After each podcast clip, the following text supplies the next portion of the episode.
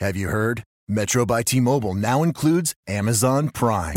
Yes, enjoy the best of shopping and entertainment, movies, TV shows, music, free shipping, and much more. All included for just $40 per line for three lines. All on the T Mobile network. Discover the smarter way. Metro by T Mobile.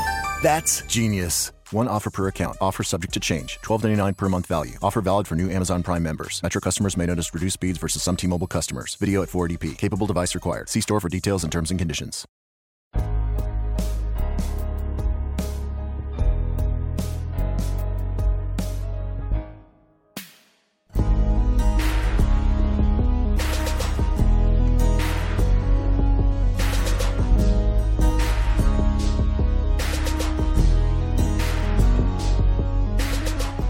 Hello and welcome. It's your Managing Madrid podcast for this week. Um, this is Gabe Lesra, your host. It's the end of July. Real Madrid are in Miami. I have a screwed up throat, and I'm speaking with uh, Om Arvind. So basically, everything's going great. Having a regular one. Om, how are you, man? I'm doing good, and and just like last time, we have just tons to talk about. Yeah, you that's true. We so really should get rumors. into the news. Ugh. I literally like look at been following the news all week and just like talking to people who, who know a little bit more about what's going on and there's just no one has anything to say. it's like the biggest stories in the press are about how like uh, Madrid had an electrical storm in their first week in my, or first practice in Miami and like that's it.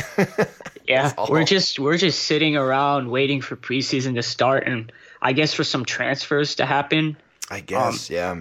Speaking of which, the one notable piece of news was the Theo to Real Sociedad rumor. Yeah, and if I saw your take online correct, I think we probably have basically the same feeling, which is that uh, it does it makes some sense in that he's just send him out to get starting minutes, but it also doesn't make as much sense because he's one of those players that actually did get substantial minutes last season uh, and was a really important. Even if people didn't love having him and didn't love the way he played, he still was getting important minutes and progressing as a as a s- important backup to Marcelo, who is not a perfect picture of health, especially getting into his thirties. Yeah, I mean, it, it was one that puzzled me a little bit because I would have thought that now is the perfect time for, for Theo to, to start getting even more minutes. Marcelo's 30 years old. I think um, this is the transition period, and we'd want Theo to start performing at a higher level more consistently starting now. Yeah. Um, but I guess, I mean, I don't think the loan will be bad for him. For him, I think it'll actually be really good because I think he can quickly assert himself as a starter within the side. But I don't know if it makes that much sense for Real Madrid. And I'm guessing Nacho's going to be the backup now. There was some rumors that we're going to get Alex Tel- Telles, Telles, I don't know how to pronounce it. Um, but that would be weird if we signed another left back who's 25 years old, which you know, and then we'd have what three left backs competing. So I mean, I don't think that rumor was totally credible, but if it is, that would probably mean Marcelo is moving on after this season. Um, but I yeah, can't. I can't I, allow that emotionally. yeah. I mean, I I love Marcelo too much. I refuse Um, to believe that that is happening, and he doesn't look like he's had any like downgrade in his form. I mean, he's like he just turned thirty, I think, right? Uh, maybe Yeah, I think he's not actually that old. He's just Yeah, been I- here forever. even Dani Alves has he's still playing at, a pretty high level and he's like 33 34 so I, I think Marcelo's got a, a couple more really good seasons in him if he was to move it would have to be you know pushed on his part because I don't think the club is you know you know going to try to push him out or anything like that Yeah, no, I totally agree with that. I'm I'm just a little bit uh I mean, this whole thing is like kind of surprising to me to be honest. Like just uh just the way that this transfer season is gone. Like I get the market and all that stuff and I understand that Madrid are kind of keeping their powder dry a little bit. Um but to be honest, like this transfer this transfer window you would expect it to be a little bit more hot and it's been surprisingly uh surprisingly cool. Now that could change obviously but it does seem like you know people saw the last the way that transfers have gone over the last year and just kind of began constructing contracts to um, that would make it so that it's much harder to have that happen and you know have these big uh, buyouts happen have these you know uh, you know, big big releases happen, and I mean, I think you have to look at the way that Barcelona did transfers and and ask yourself a little bit whether that's a they got value for money too. And so maybe teams are looking around and seeing these inflated value valuations of players and thinking, well, if that's what the market is, then I'm gonna I'm gonna keep my powder dry until players can force their way out because they're in the last year of a contract. Yeah, I mean something could still happen for sure, but it is kind of telling that we haven't had any. I mean, the rumors have died down almost completely in a period when they normally be at their highest. Speaking just in ter- uh, in relation to Real Madrid, because there's only a couple weeks left for you know the the transfer window, or I think for Spain it might be a little longer. But once the Premier League window closes, you know, it everything else starts to kind of shut down. So this is when you expect the most rumors, right? And for things to start being slightly more accurate. But the fact that there's nothing there makes me think that at, uh, if it's not Plan A, then at least Plan B, Real Madrid is is actually completely fine. Yeah. You know, with the signings that they made, which is Odriozola, and and and and that's it. They're good. I mean, the only what puzzles me is Courtois like was supposed to be on the verge of signing like what a week ago. It was like a couple hours, and that hasn't happened. So that's curious. It is but strange. I wouldn't I wouldn't be surprised if he still gets wrapped up. There might have been some slight issue, but otherwise, I I'm I, I don't really think we're looking at you know offensive options because of of you know the I, there was there was the one rumor like a week and a half ago about Cavani and how he would be well under 100 million but his wages would be around like 14 million a year which would make him second highest behind Yeah. and I think we're looking at that and saying nah you know what we're we're okay The wage Um, structure is I- complex there. Yeah. yeah, and I, I I don't think a lot of fans are going to be very happy about that. I mean, I personally would still love Striker to come in, but I would not at all be surprised if no one comes in. I still think fans are just holding on to this idea that someone is going to come, and it would be it would be shocking because you would think this this would be the time Perez opens out that checkbook with no he might be. Zidane holding it back. But He might be. I mean, that, that's still possible. It's just it's possible also that the the Spanish papers really just have no. Yeah, I mean, they- no contacts. they've missed a couple, you know, a couple things that you know they had no idea about Zidane. You know, there, there's a couple things in the past that they didn't really have a hold of. The Spanish papers lost a lot of their credibility a long time ago. Yeah, and the the it's possible that they're just trying to play their cards really close to the chest because they want. You know, Madrid is kind of worried because they've built in release clauses to some of their younger players and all this stuff. And they actually, I mean, Madrid is a squad that has been designed for exactly this moment. So it's possible they also just feel like this is actually okay. They're okay with this squad. Now, I actually don't hate that if that's what they're thinking, but I, I do think that it would be smart to try to bring in at least a stopgap striker. But if not, I kind of understand saying, hey, look, we're going to try to make a go of it. We, we've been building this squad with like some of the most promising young talent in Europe, uh, and we are going to turn it over to them and just hope and see where that goes. And Vinicius, for example, is actually, for, from all accounts, has looked quite good in, uh, in, in training. So, Yeah, and on, on that point, there was an article that just came out by Ray Hamill um, at Finer Margins on Twitter, and he he was writing about the squad structure for Real, Barca, and Atleti, and essentially he showed that Barca's core and and, and the the players because he had he had like an axis of percentage of minutes played and then on the y-axis and then on the x-axis he had current age Yeah. and for barcelona all their core players, which would be the people that played the highest percentage of minutes, almost all of them were 30 or older. And then for Real Madrid, there was a much neater distribution. Obviously, you had Ronaldo, Ramos, Modric, you know, Benzema, Marcelo had a lot of minutes, but you also had Bale, I think, who's still only 28. You had Kroos, Carvajal, Casemiro, Varane, Isco with a ton of minutes, and then Asensio, who is still really, really young, and he had this like kind of like peak age. He had this red bar going for peak age that was between like 24 to 30, which is kind of like the the agreed upon kind of range.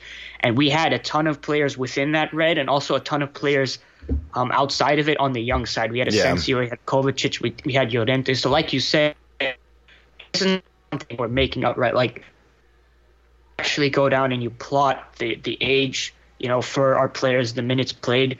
They have prepared well for this moment. It's really just that one question about goal scoring that we need to solve, and that's it. And if you think about it that way, then you have to feel pretty proud about the way we prepared for this moment. Yeah. Yeah, because I mean the dance that Madrid has done with Ronaldo over the last couple seasons, every every off season, it felt like not like he would leave, but just like this is something that all that the Madrid fans and the Madrid board and the Madrid like management structure seem to have planned for. Unlike uh, the way that Barcelona has kind of structured their team, right, which is uh, a, a aging roster that has been you know whipped into very good shape around you know uh, Lionel Messi, who has been incredible. But if Messi were to start you know complaining and, and decide that he wanted out, then this Barcelona team is I think in way way worse shape than than Real Madrid is without Ronaldo. Yeah, I think.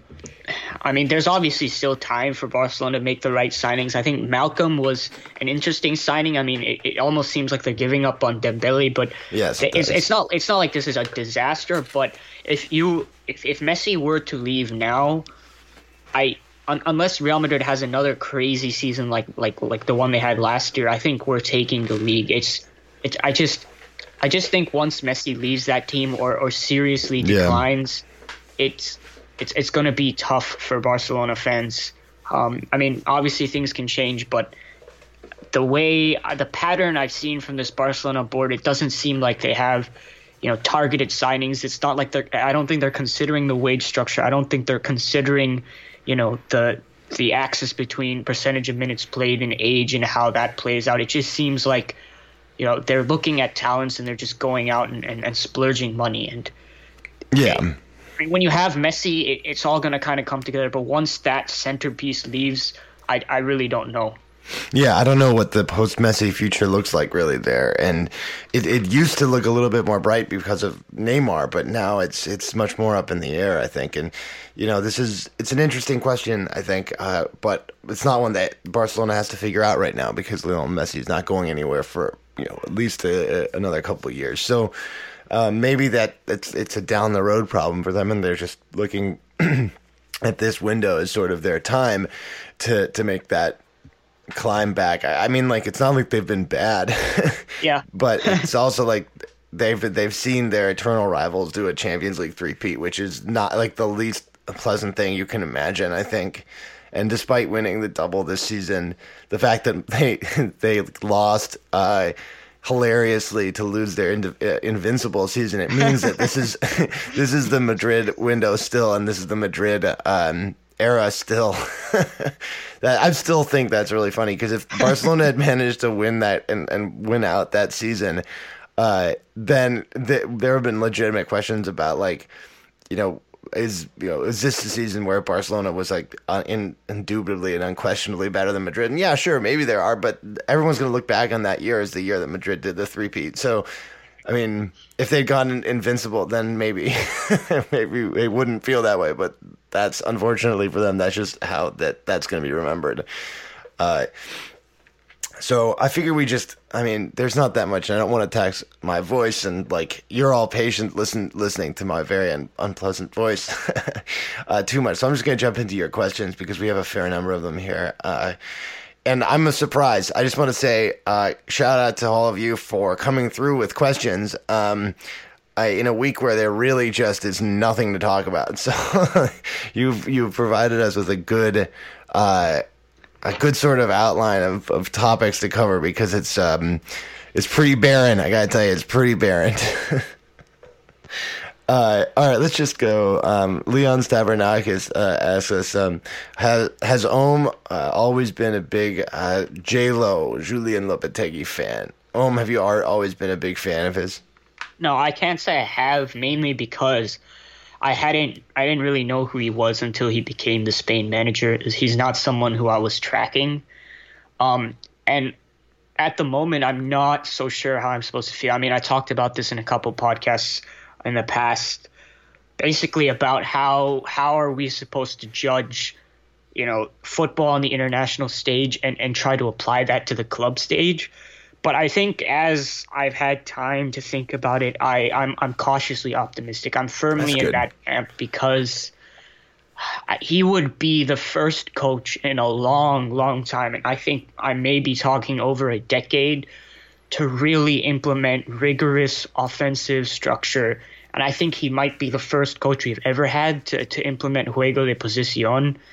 And I'm just thinking the relationship he, he, he brings from the Spanish team with players like Isco Asensio that can only be positive, whether it turns out to be this amazing thing or something that's, you know, just kind of there. So I when, when I think about it in this way, and and, and, and he's gonna bring bring a style of football that I enjoy very much, and that he seems to have the respect of everyone in the squad. I think there's there's there's decent reasons to be optimistic because talking to Portuguese journalists, because the last time Lopetegui was managing club football, it was in Portugal with Porto, and talking to Portuguese journalists, they told me his main problem isn't tactics, is that he's not really a powerful personality in the dressing room and that eventually he lost control of the dressing room and some of the, the bigger egos decided they didn't want to listen to him anymore. And based on what we know now, I don't think that's necessarily going to be a problem because if you look at all the big characters in the dressing room, he has a good relationship, you know, with them from the Spanish national team.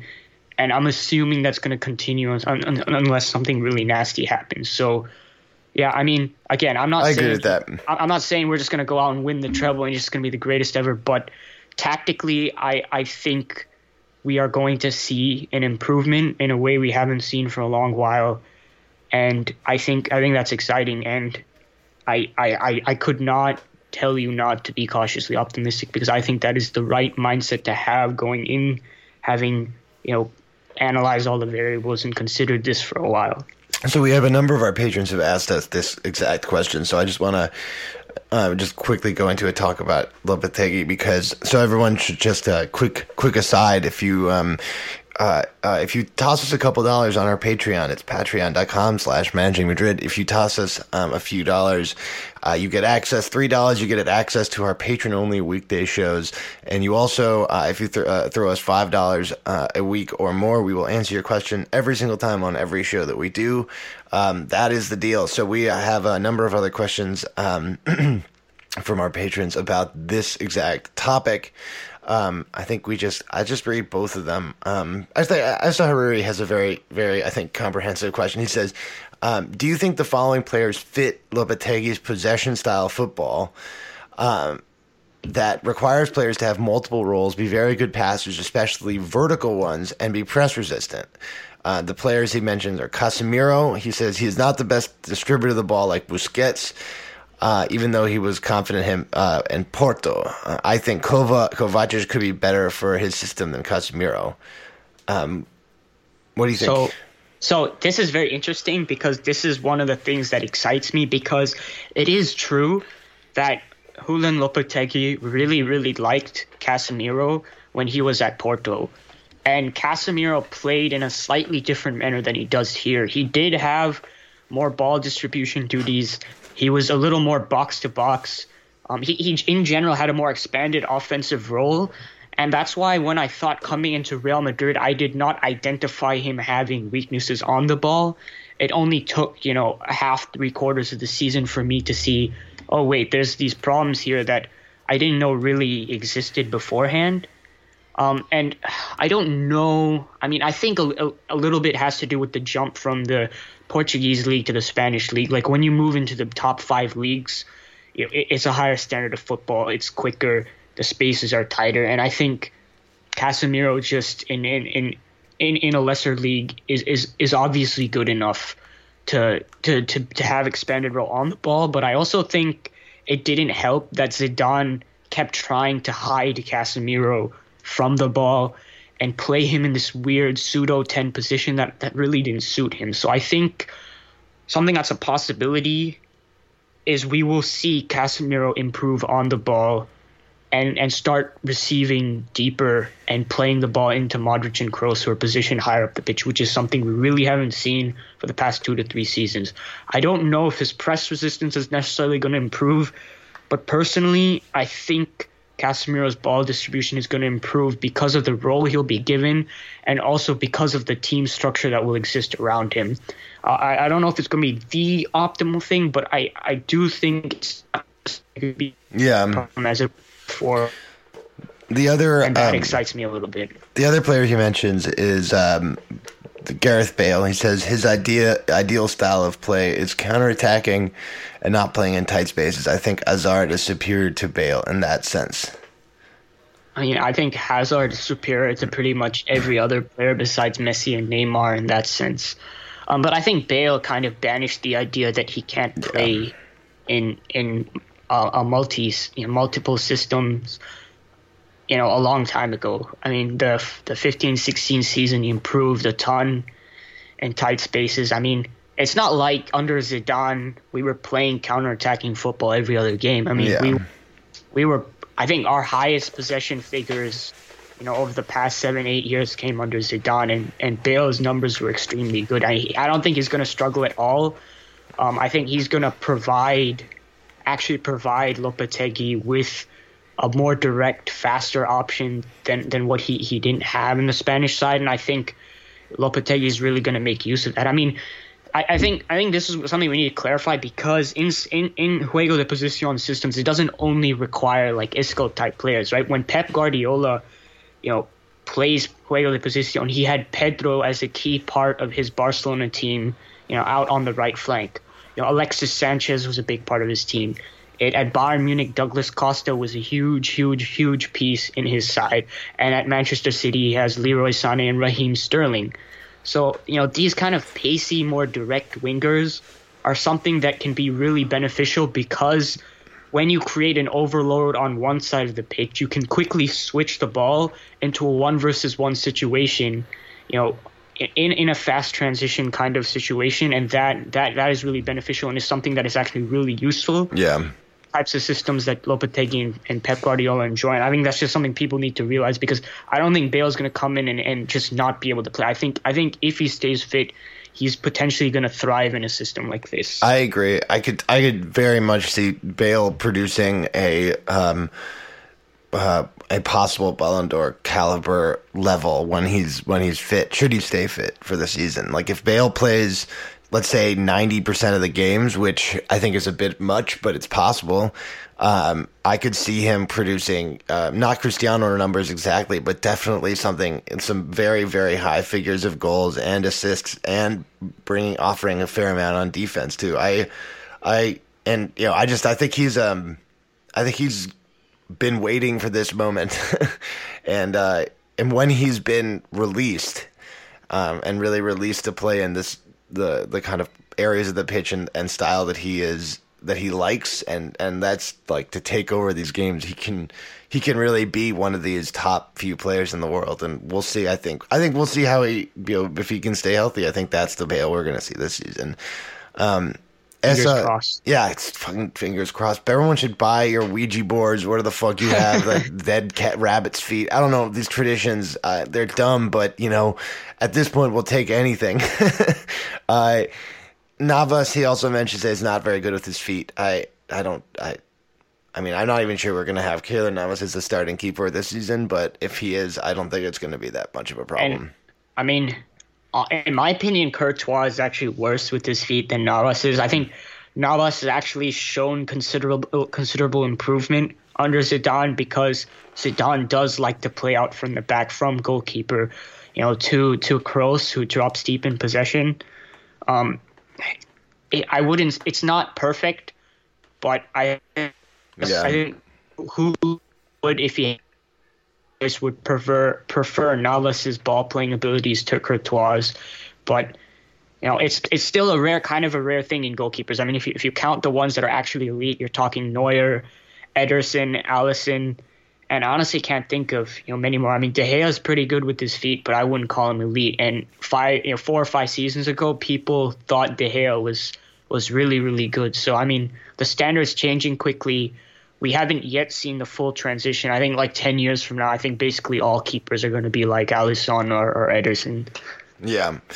Uh, let's see. Nish Katiwada um, also asked about Lopetegui. Just what is just? I think you've heard a fair amount of this question, Nish. So I'm just gonna probably move on right after this. But he said, "What what are his tactics, style of play, and does it suit Real Madrid?"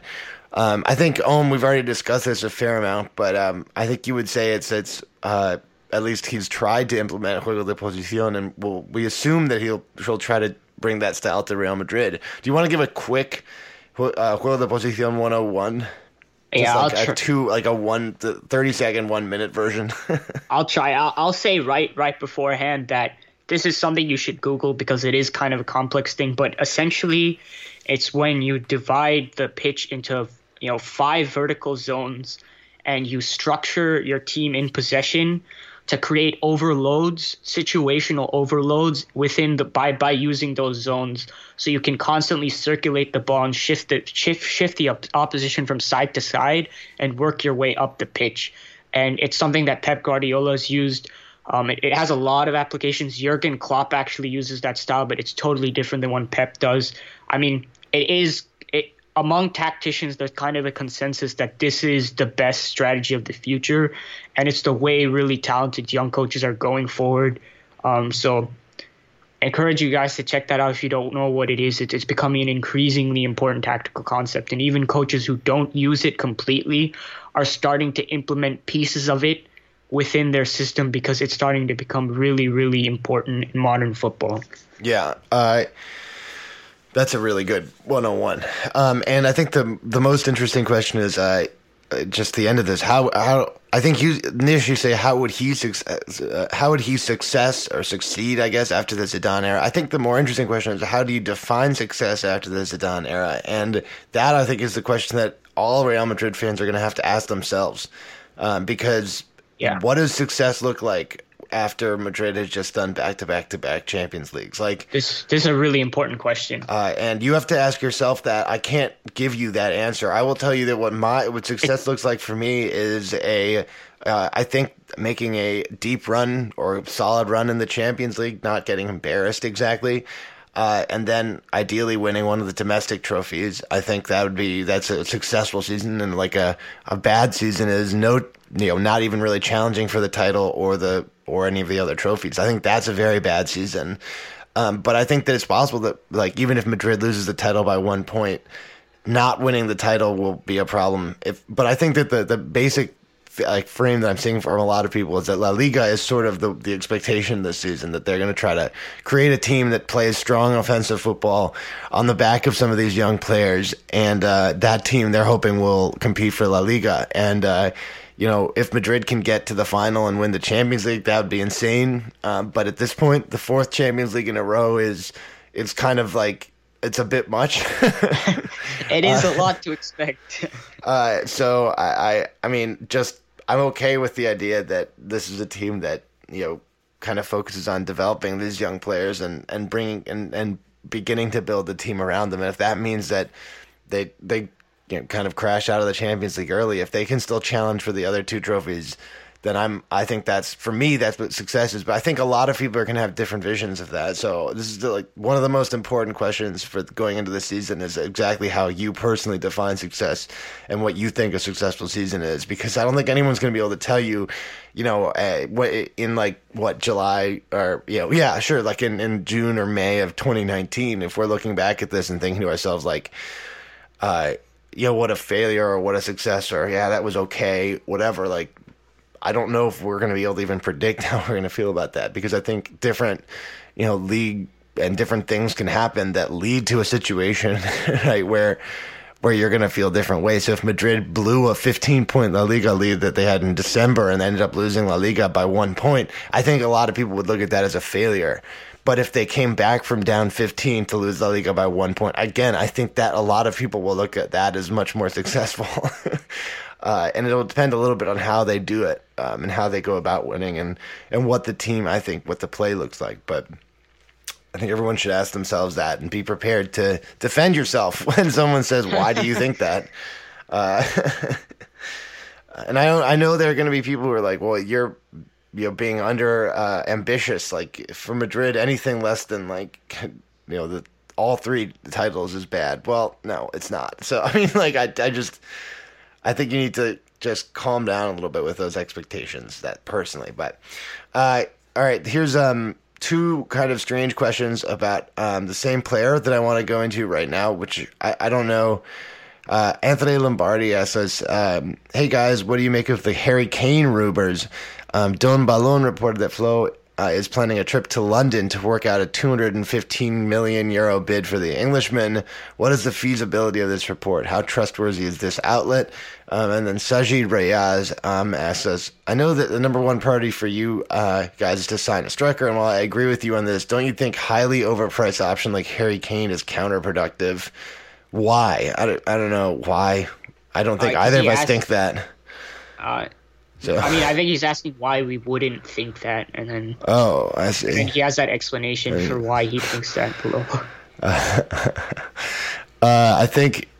All right. Anyway, so let's just go into Harry. Apparently, there are Harry Kane rumors this Okay, week. first I just want to say that that rumor is BS. Like, No, I mean it might not be. It might. I, I actually don't see why it wouldn't happen. Like Because- I'll, I have a number. Well, first of all, D- Don Balon, I don't think is a necessarily trustworthy outlet. Um, There's and like- two, yeah. and two, Kane just signed a contract extension, and I don't with Spurs maybe signing thus far. I highly, highly, highly doubt they're gonna let Kane go, and I we haven't heard anything from Kane's side saying that he, he's unsettled, he wants to meet, leave. Yeah. I mean, nothing like Eden Hazard has come out and said like everyone dreams of playing at Real Madrid. I mean, Kane kind of said this before, like he said this in seasons past. That you know, I kind of dream at playing at the Bernabeu someday, and we haven't heard a peep out of him this summer. So I would be shocked. I have just no idea about that aspect of it. But the the notion that Florentino would bid. Um, and talk to these people and go to England himself to do it. That seems totally plausible to me. But I, I mean, I think it would, but I, I don't think Flo. I think Flo knows that he isn't realistic at this point.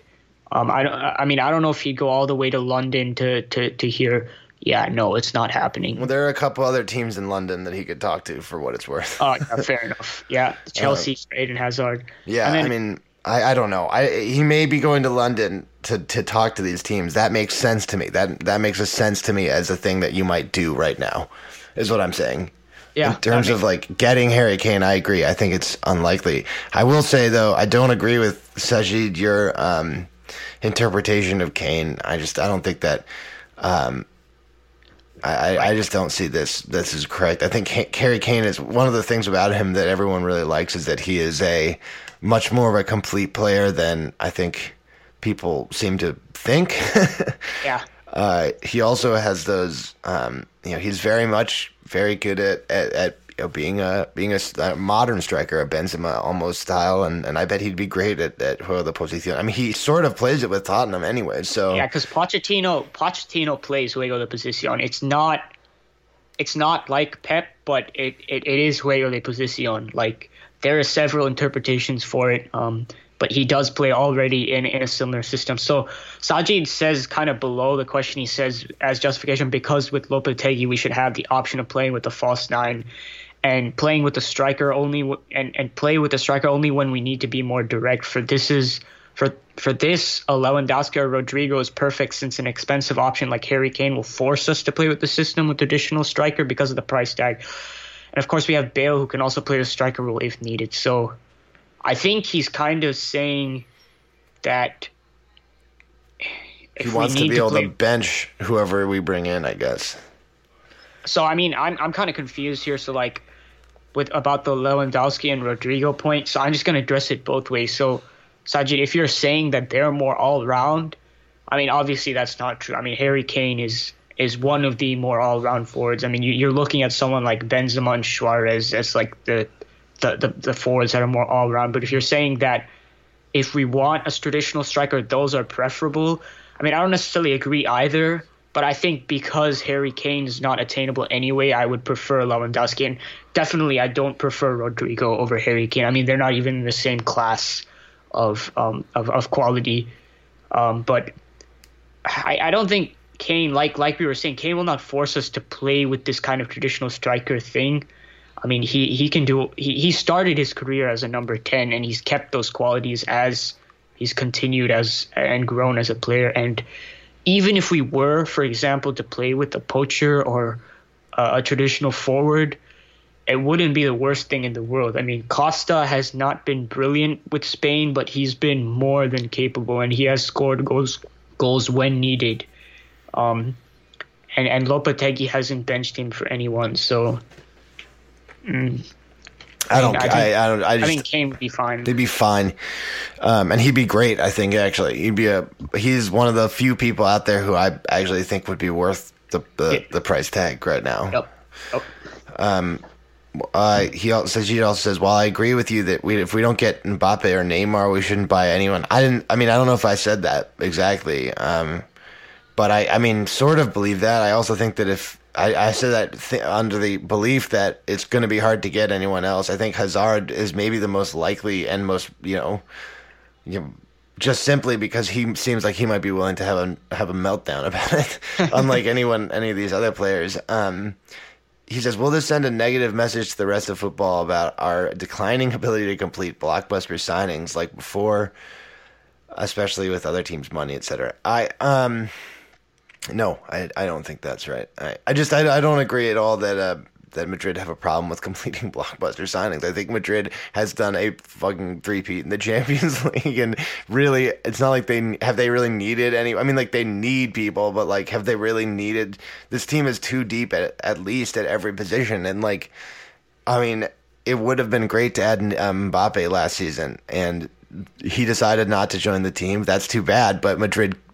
There, he they Madrid and Monaco had an agreement for Mbappe that's just a, that's just the way that it's gone down. And Mbappe chose to go to Paris. There's plenty of time for him to come to Madrid in the future, but that that would have been 187 plus million euros. So it's not like Madrid doesn't have that money. Also, this again, just to reiterate, this club is extremely deep at these different positions. So, like, I I I, I don't think that Madrid needed to like, and maybe even quite the same way that I mean, one could argue that they need to this year. So just in terms of the excitement factor, bringing in a new striker and a new big uh, Galactico might be useful. But I don't think this is like one of the first times in a long time that Madrid has spent and such a long time developing and building their system that they don't need they don't need to go out and get a Galactico. Not really. They have one of the most one of the deepest and youngest squads in Europe. So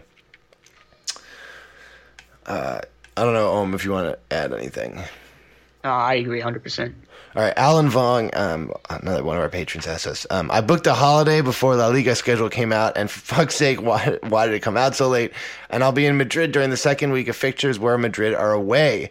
Um, Madrid are going to be in Girona, I guess, on the second week of fixtures after they play Getafe at home. They're away to Girona. Um, uh, what's the best uh, way to go about watching the game in Madrid while getting the best experience? Any help uh, from fellow Madridistas would be so, perfect.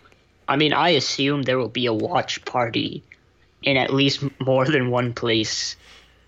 You know, with with uh, you know, there must be a bunch of fan groups around there. There must be like you know pubs or something. Yeah, you dude. Know, I, I, you can go to the Bernabeu and just go to one of the like the three or four pubs that are right by there if you want. Mm-hmm. That's a really good option. It's on the it's on the Castellana. You get to go to the stadium, do the tour, and then afterwards go in and watch the game at one of the pubs. That's what I would do. Mm-hmm. Yeah, I, I, that's it's not the same as watching a live game, but that sounds awesome. I would take that. Yeah. Um, so that's that's what I would say. If not, just there are going to be tons of pubs. If you really want to have one of those experiences that's really really intense, you can look up the peñas, and there will be peña watch parties that they will host at these pubs.